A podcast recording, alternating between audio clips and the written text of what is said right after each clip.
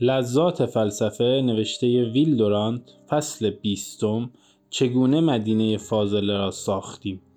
شهردار از خواب برمیخیزد. اشعه خورشید بر صورت و دماغ شهردار تابید و او را از خواب بیدار کرد. او به تدریج به خود آمد. رنگ خانه سفید کم کم عوض می شد و برآمدن روز آن را روشنتر می کرد.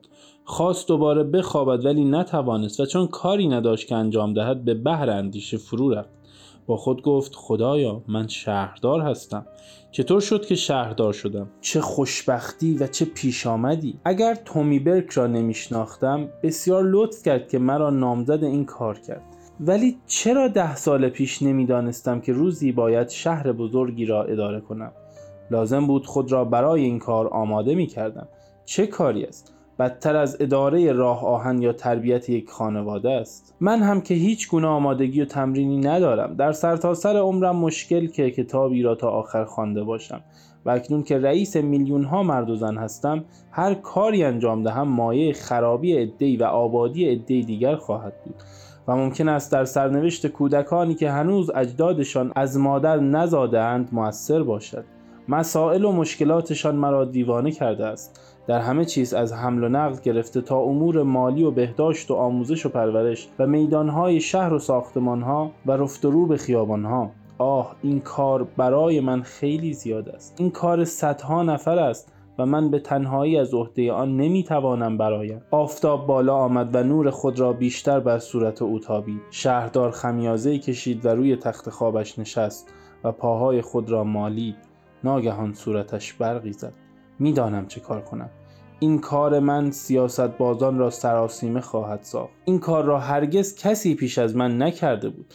من بزرگترین دانشمندان را از دانشگاه ها و بزرگترین صرافان را از بانک ها و بزرگترین مربیان را از مدارس و پیشروترین زنان را از باشگاه ها و برجسته ترین مخترعین را از آزمایشگاه ها و بزرگترین مدیران را از زمین های گلف و رؤسای اتحادیه های کارگری و رؤسای اتحادیه کارگری را از گردشگاه ها خواهم خواند. آنها را به ساختمان شهرداری دعوت خواهم کرد و خواهم خواست تا مرا یاری کنند. خدایا از دست سیاست بازان به تنگ آمدم.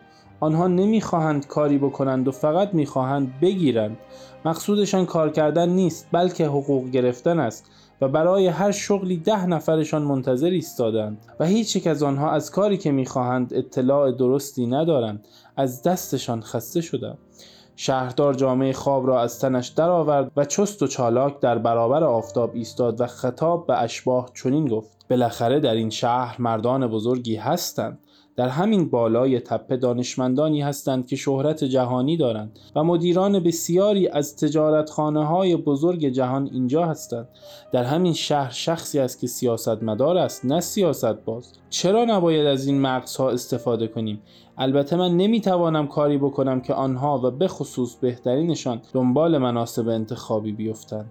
حتی نمی‌توانم در اداره خود کاری به ایشان بدهم زیرا حقوق و مزایای اینجا خیلی کم است. ولی اگر به آنها بگویم من به یاری شما احتیاج دارم نمی‌خواهید بیایید تا کمینه بزرگی برای یاری به من تشکیل بدهید؟ خیال می‌کنم که آنها بتوانند کمی از وقت خود را به خاطر شهر صرف کنند. من قدرت دارم که آنها را به عضویت نوعی کمیته بازسازی شهر منصوب کنم. شهردار زانو بر زمین زد و دعا کرد خدایا مرا یاری بده. برای ارتباط با ما آیدی صوفی underline کاپل را در اینستاگرام جستجو کنید.